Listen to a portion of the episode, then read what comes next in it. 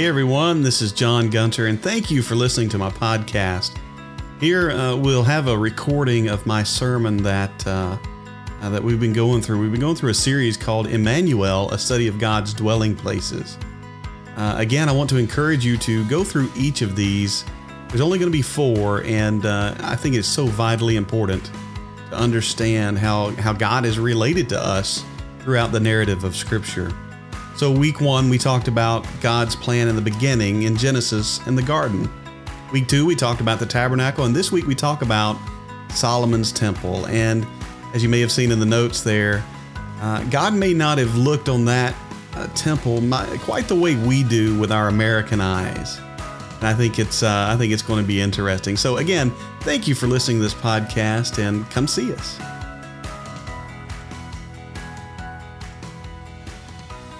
Give you a little taste of who Mimi was. So uh, anyway, I, I, just had to share that. I won't let uh, Katie get up here. It'd be a it'd be a food for sure.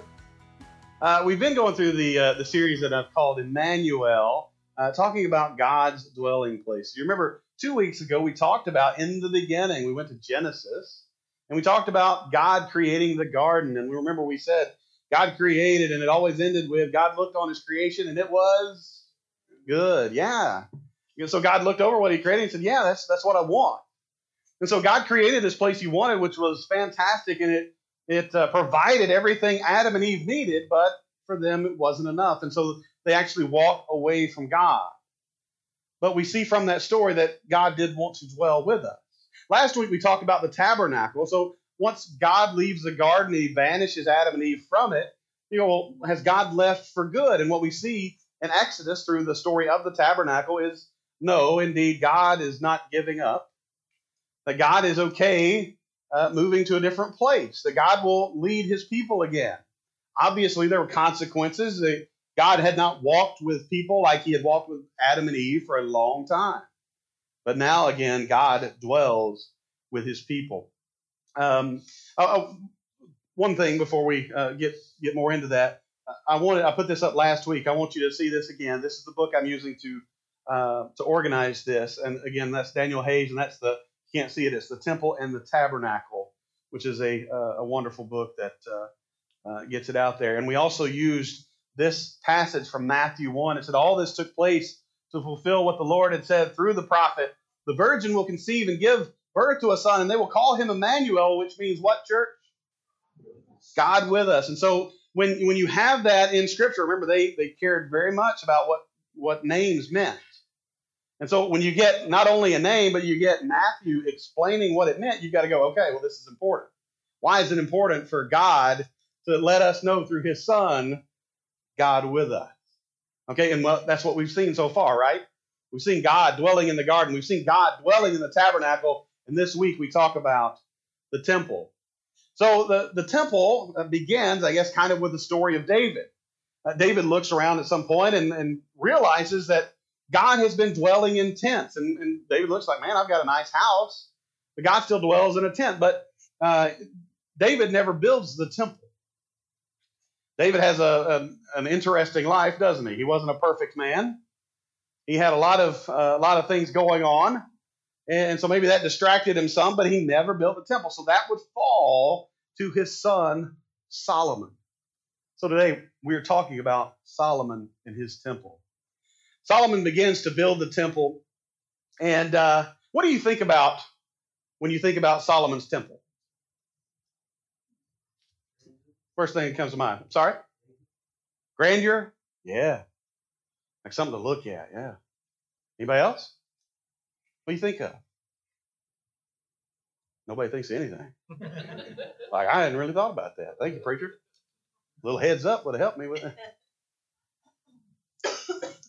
Magnificent? I'm sorry, beautiful? Yeah. Yeah. Put a lot into it, right? And so we're going to kind of explore that. But, but Solomon begins building this temple. And we know, those of you who know the story of, of Solomon in the temple, that he creates this fantastic building for God, dedicating it to the Lord, saying, Lord, you can, you can dwell in this temple instead of that tent tabernacle.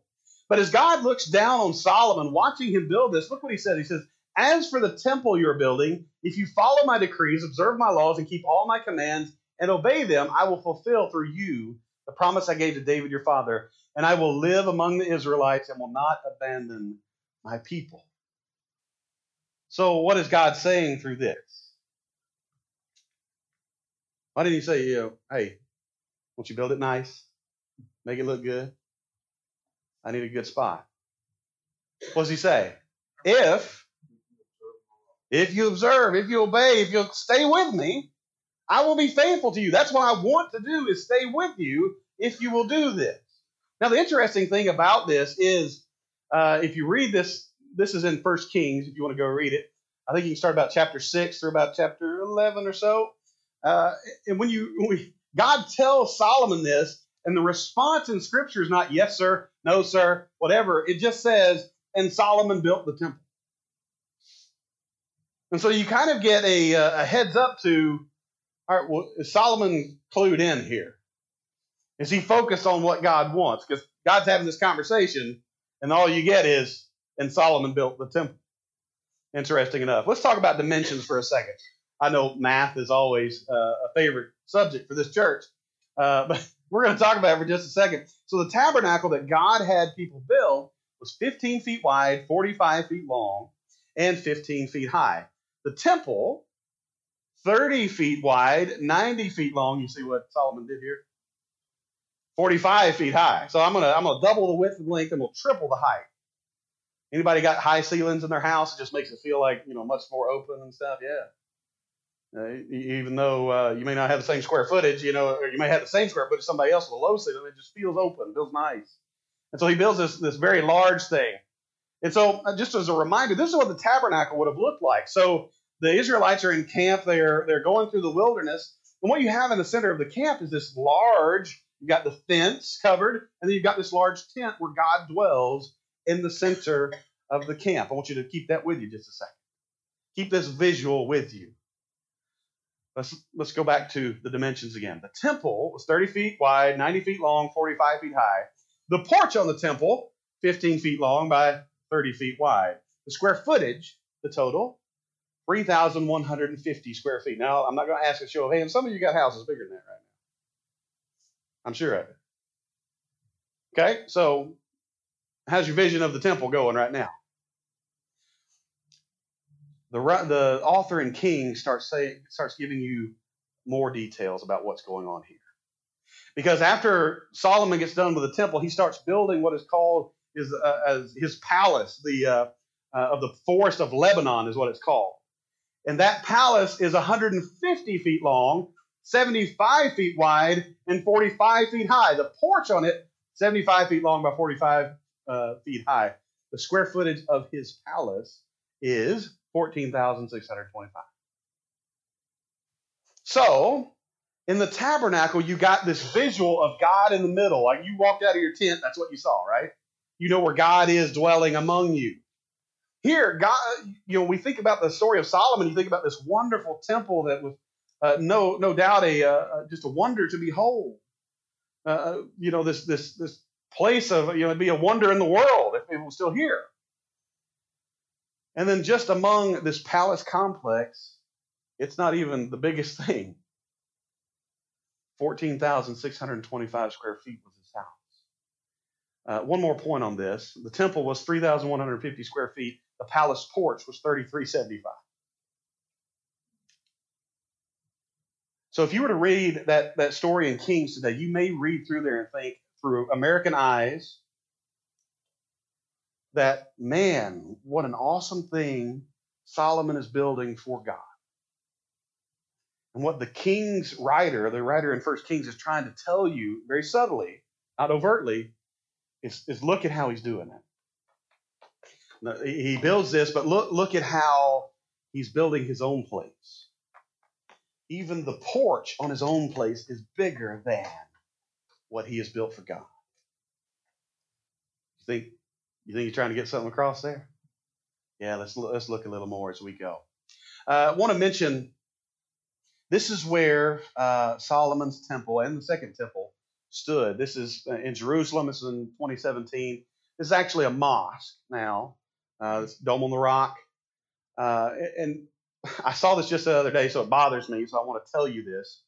Um, sometimes you will come across something on Facebook that'll make you scratch your head, maybe make you angry. Well, that's all of Facebook. I guess I covered it all.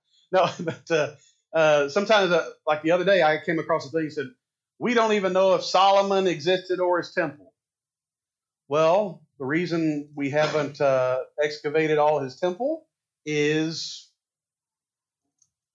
uh, the Muslims here aren't real keen on us, you know, ripping this up and, and getting down in there. But around the side, as it uh, goes into Kings, it, it, details like even fences that go out from the, the palace complex, and we have found those.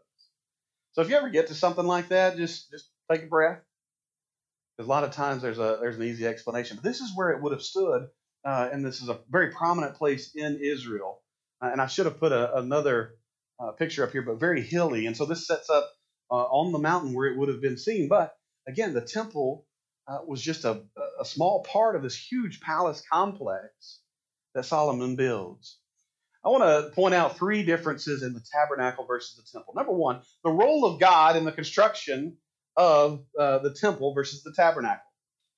Remember last week we talked about, uh, remember in, in, Genesis, I read all those passages where it says, and God said, or and God created, and as you, you finished my sentence a while ago, he looked at it and it was good, right? And then last week we talked about the tabernacle. So in both places you have seven times where it says, and God did something, right? You got that time. God created, God did this, God did that. In the account of the temple, all you get is, and Solomon did this. Now, unfortunately, I think that's a commentary on all of our lives at times because we just we already know the reason, we already know the answer, and so we just head out. We don't pray about it. We just go. We need to be we need to pray more about things, don't we, before we just head out on them. But I think that's what that's what we see here. But the role of God in this is just, hey, follow my commands. As Solomon is just kind of head down. I'm going to build this. Number two is the role, attitude, and participation of the Israelites regarding the construction. Do you remember how I described the building of the tabernacle last week? That God asked Moses to, hey, have all of these people bring, they, they're to freely give whatever they have, you know, whatever they want to offer for the building of this. You remember what happened eventually? Moses had to step back and say, What? Enough. No pastor or preacher has said that since. Stop bringing your money, folks. We, we, we don't know what to do with it. But, but here, the way Solomon builds is he starts forced labor camps. It talks about 30,000 people being in forced labor camps, having to do the work, having to go out in the mines, having to chisel rocks, having to create this out of force. Do you think you would feel differently about a place that you freely gave to and saw built before your eyes uh, and a place that you were forced into labor camps to build? Any of you real affectionate about the one that you had to had to serve for? No. Well, that's what we see here with Solomon.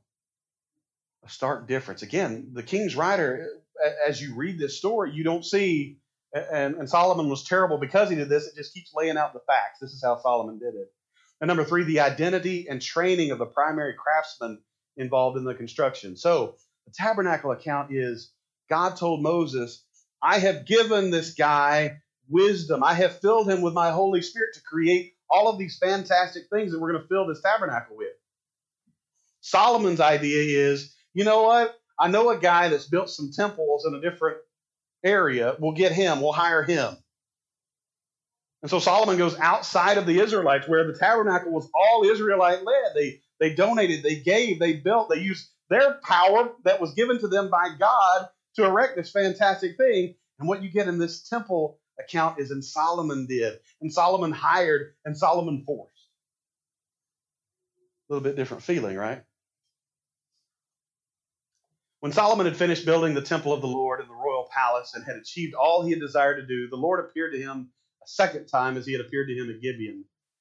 The Lord said to him, I have heard the prayer and plea you have made before me. So, uh, background when Solomon gets done with all of this uh, building of the temple, he does pray this fantastic prayer, kind of consecrating the temple to God.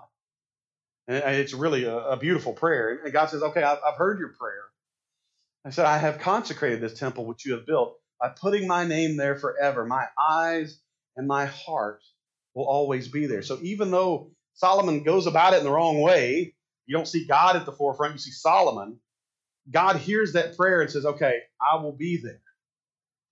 But he says, As for you, if you walk before me faithfully with integrity of heart and uprightness, as David your father did, and do all I command and observe my decrees and laws, I will establish your royal throne over Israel forever.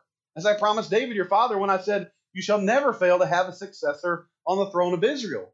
But if you or your descendants turn away from me and do not observe the commands and decrees I have given you and go off to serve other gods and worship them, then I will cut off Israel from the land I have given them and will reject his temple I have consecrated for my name. Israel will then become a byword and an object of ridicule among the nations.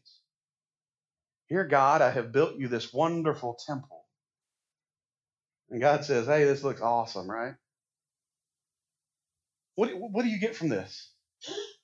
God's response to Solomon, he's just built this. He said, he doesn't, he doesn't thank him for this, this beautiful temple. He said, listen, what's important is who you are. Are you going to serve me? Are you going to be obedient to me? Are you going to, uh, to follow me just as God is showing us that he wants to walk with us? Are you going to have this relationship with me? That's what, that's what's important. He says, if you don't, this will all be gone. He says, this temple will become a heap of rubble. Did that happen, y'all?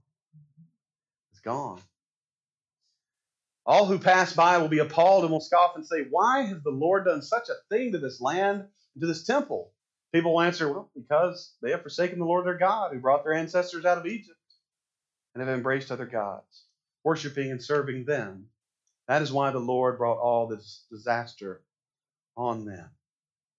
Does God want a relationship with his people? Yeah. Is there consequences for deciding not to follow God. Yeah, both are true, right?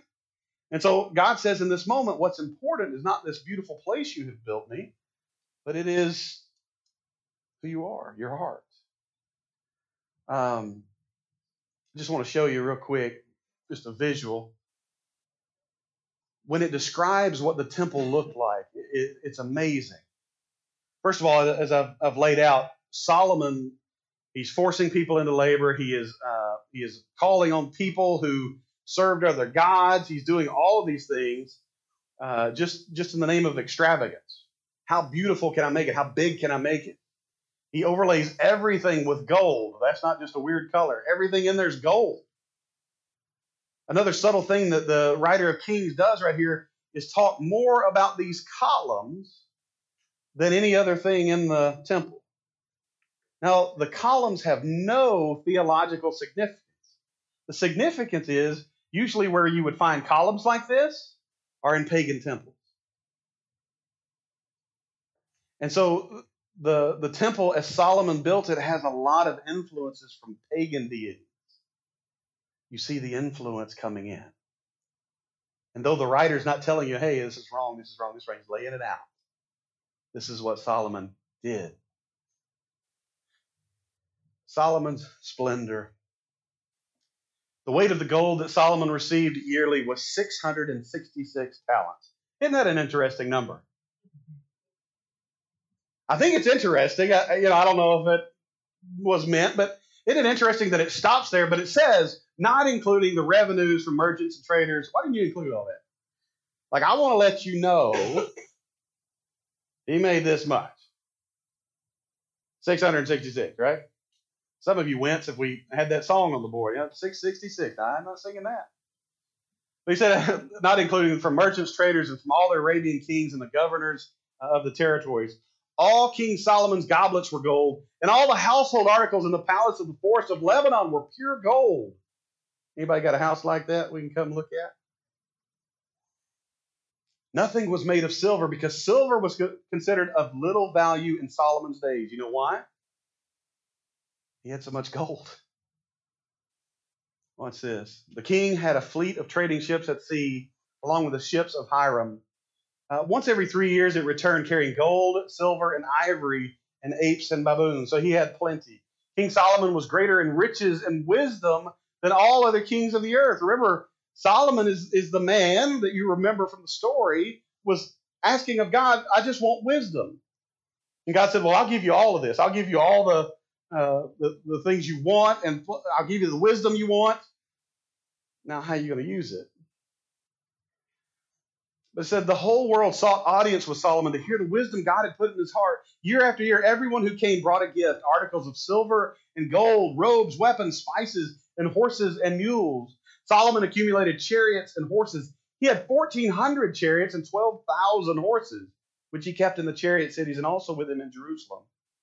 The king made silver as common in Jerusalem as stones, and cedar as plentiful as sycamore, fig trees in the foothills. Cedar was uh, something that if you made a house of cedar, it was seen as something very prideful. You had to bring this in from somewhere else. You're just putting as much money into something as you can. So this is how great am I?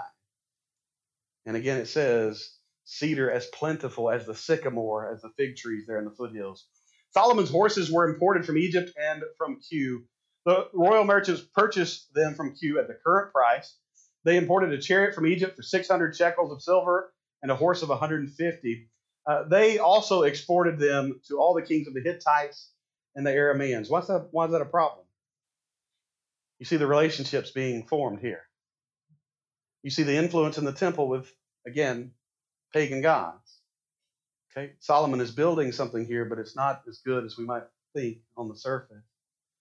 Now, Solomon's wives, some of your favorite part right here. King Solomon, however, loved many foreign women besides Pharaoh's daughter Moabites, Ammonites, Edomites, Sidonians, and the Hittites. He was a man about the people, right? My gracious, what do you do with that? They were from nations about which the Lord had told the Israelites, You must not intermarry with them because I don't like them. They're ugly. They're the wrong color. No, what does he say? It's not any of that, is it? What does he say? They will turn your heart to other gods. Nevertheless, Solomon, in his infinite wisdom, we can add in here, right? Held fast to them in love. He had 700 wives of royal birth and 300 concubines.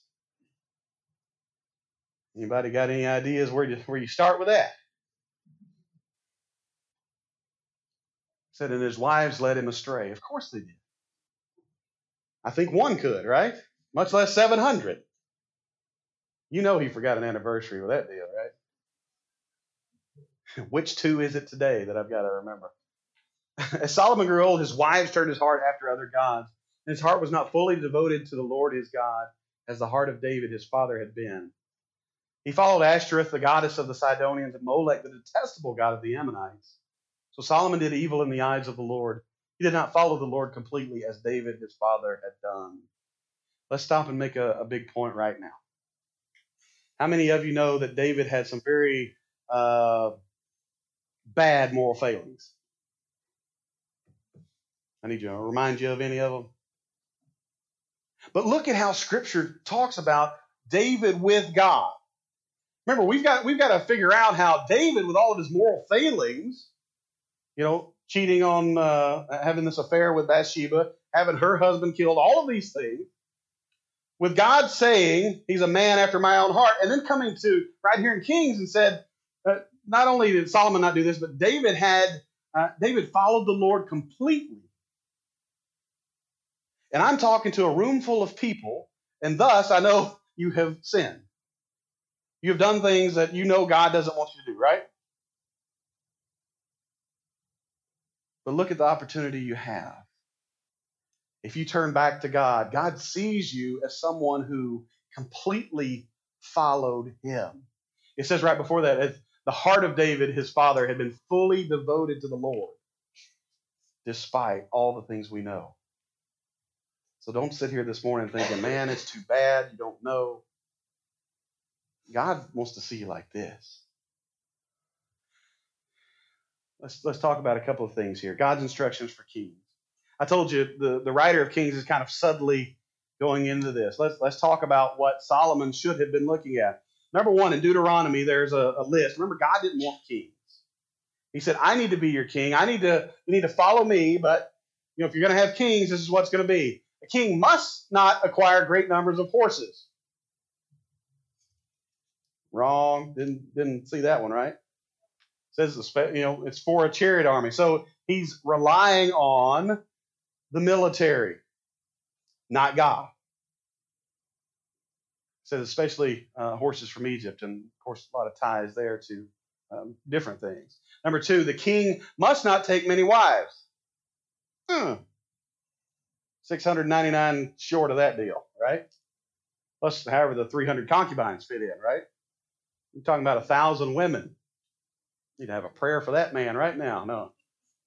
Number three, the king must not accumulate large amounts of silver and gold. How we doing with this guy?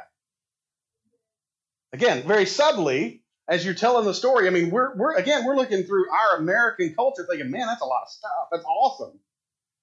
And, and everything he's, he's laying out there is this is how Solomon is walking away from God. This is very plain. And check out number four, had he listened to this one.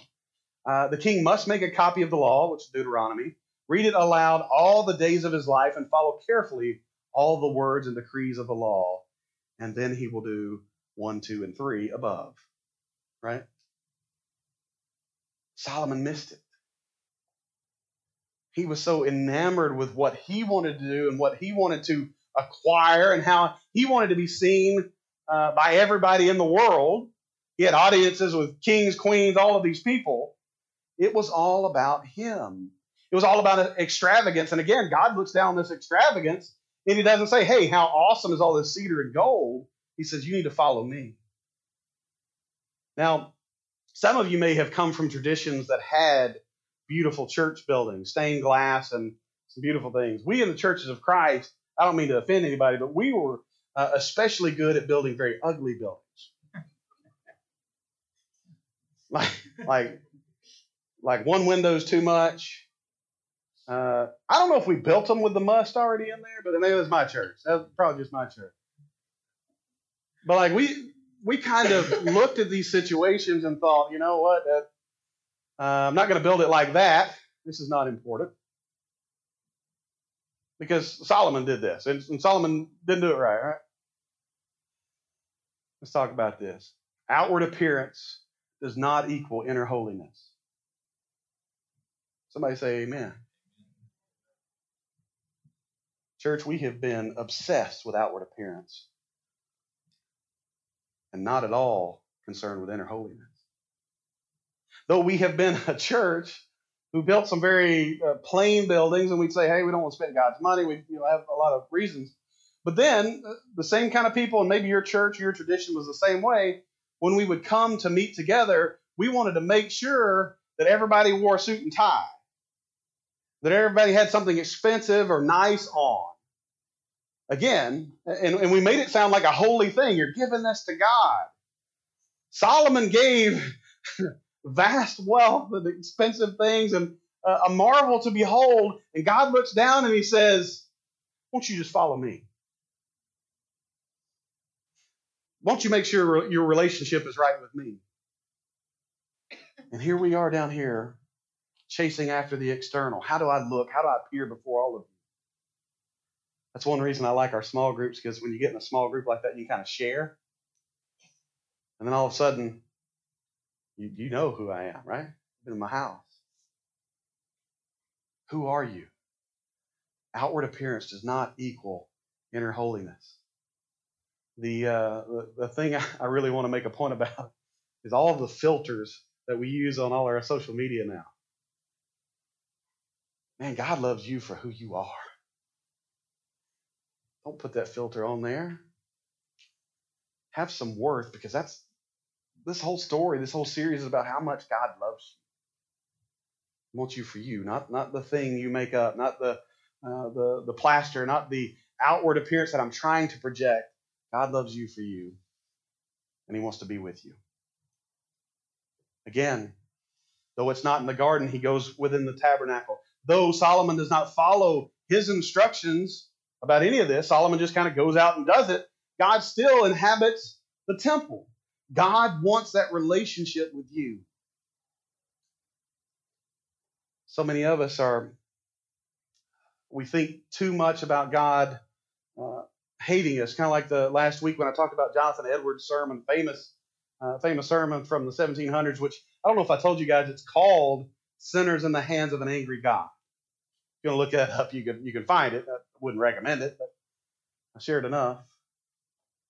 But our view of, of God is that, you know, He hates us. We're so vile in His eyes that He is so pure and we are so disgusting that God wants to just knock us off the map at every turn. I want you to notice in this story, what was it that, that took, uh, that where God said, okay, this relationship has gone too far, this is, this is separated? Was it the chariots? Was it the horses? Was it the wives? Was it the concubines? Was it the gold and silver? What was it that made this relationship break apart? What was it? Choosing what? Idols. Choosing idols, choosing other gods.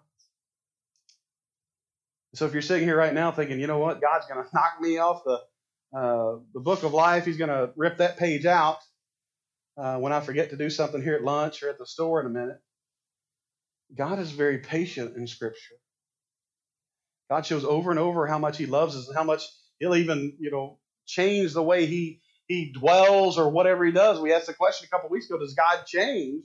And a lot of times our instinct is to say no, but Scripture says, yeah, I'll change where I live. I'll relent from tearing this place apart if you'll just repent. Because I want this relationship. God loves you and He wants to dwell with you. And number three, where's your heart? Because I think that's the story here, especially the way the king's writer kind of subtly tells the story of Solomon. The Solomon, you know, he, he starts off with this wisdom from God. It seems like a great relationship. But for whatever reason, slowly he lets these influences take him in another direction. And some of us may be there right now. We we haven't even thought about it, but there are people in our lives, there are situations in our lives that are kind of slowly tugging us away. A lot of times, I believe it's so slow that you don't even realize it. But you're moving away from God, and that's what I think we see in this story. As Solomon is pulled very slowly away from God, you see the influences. You see the relationships that he builds with these people, these royal women, and that, that's what he would do was these kings would, would intermarry to have peace with other kingdoms. Well, the downfall, again, what God said, not because I don't like those people, not because they're ugly or anything else. Is that they're going to lead your heart away from God. And so, right now, this morning, some of you may need to either work on a relationship or sever one. You may need to look at a situation that's in your life right now and say, I need to be out of that because I feel like I'm being pulled away from God. And so I just ask you this morning, where is your heart? Is it focused on God, the God who loves you, the God who wants to dwell with you, the God who's showing you over and over, I'll do whatever it takes. Next week we're going to talk about Jesus. We're going to talk about the power, the gift of the Holy Spirit promised in Acts 2. Where God even says, you know what? We've tried it a lot of ways. I'm going to come down there. I'm going to send my only son to die for you despite the ways you've walked away from me. That's who God is, not the Jonathan Edwards version. So, where's your heart today? You have the opportunity. God gave Solomon all the wisdom in the world. He chose to walk away. God created us, created us. He loves us. He wants to walk with us, but He gives you a choice. And so we're about to sing an invitation song where you have a choice. Do I want to be right with God? Because God is standing there again as the prodigal son that did everything wrong, but the picture of the Father, Jesus tells us, is of one waiting, arms open, ready to have a feast, ready to have a celebration. The Son returned. He didn't hold it against him. He didn't point out all of his sins. He said, Welcome home. And that's where you may be this morning. Would you come home as we stand?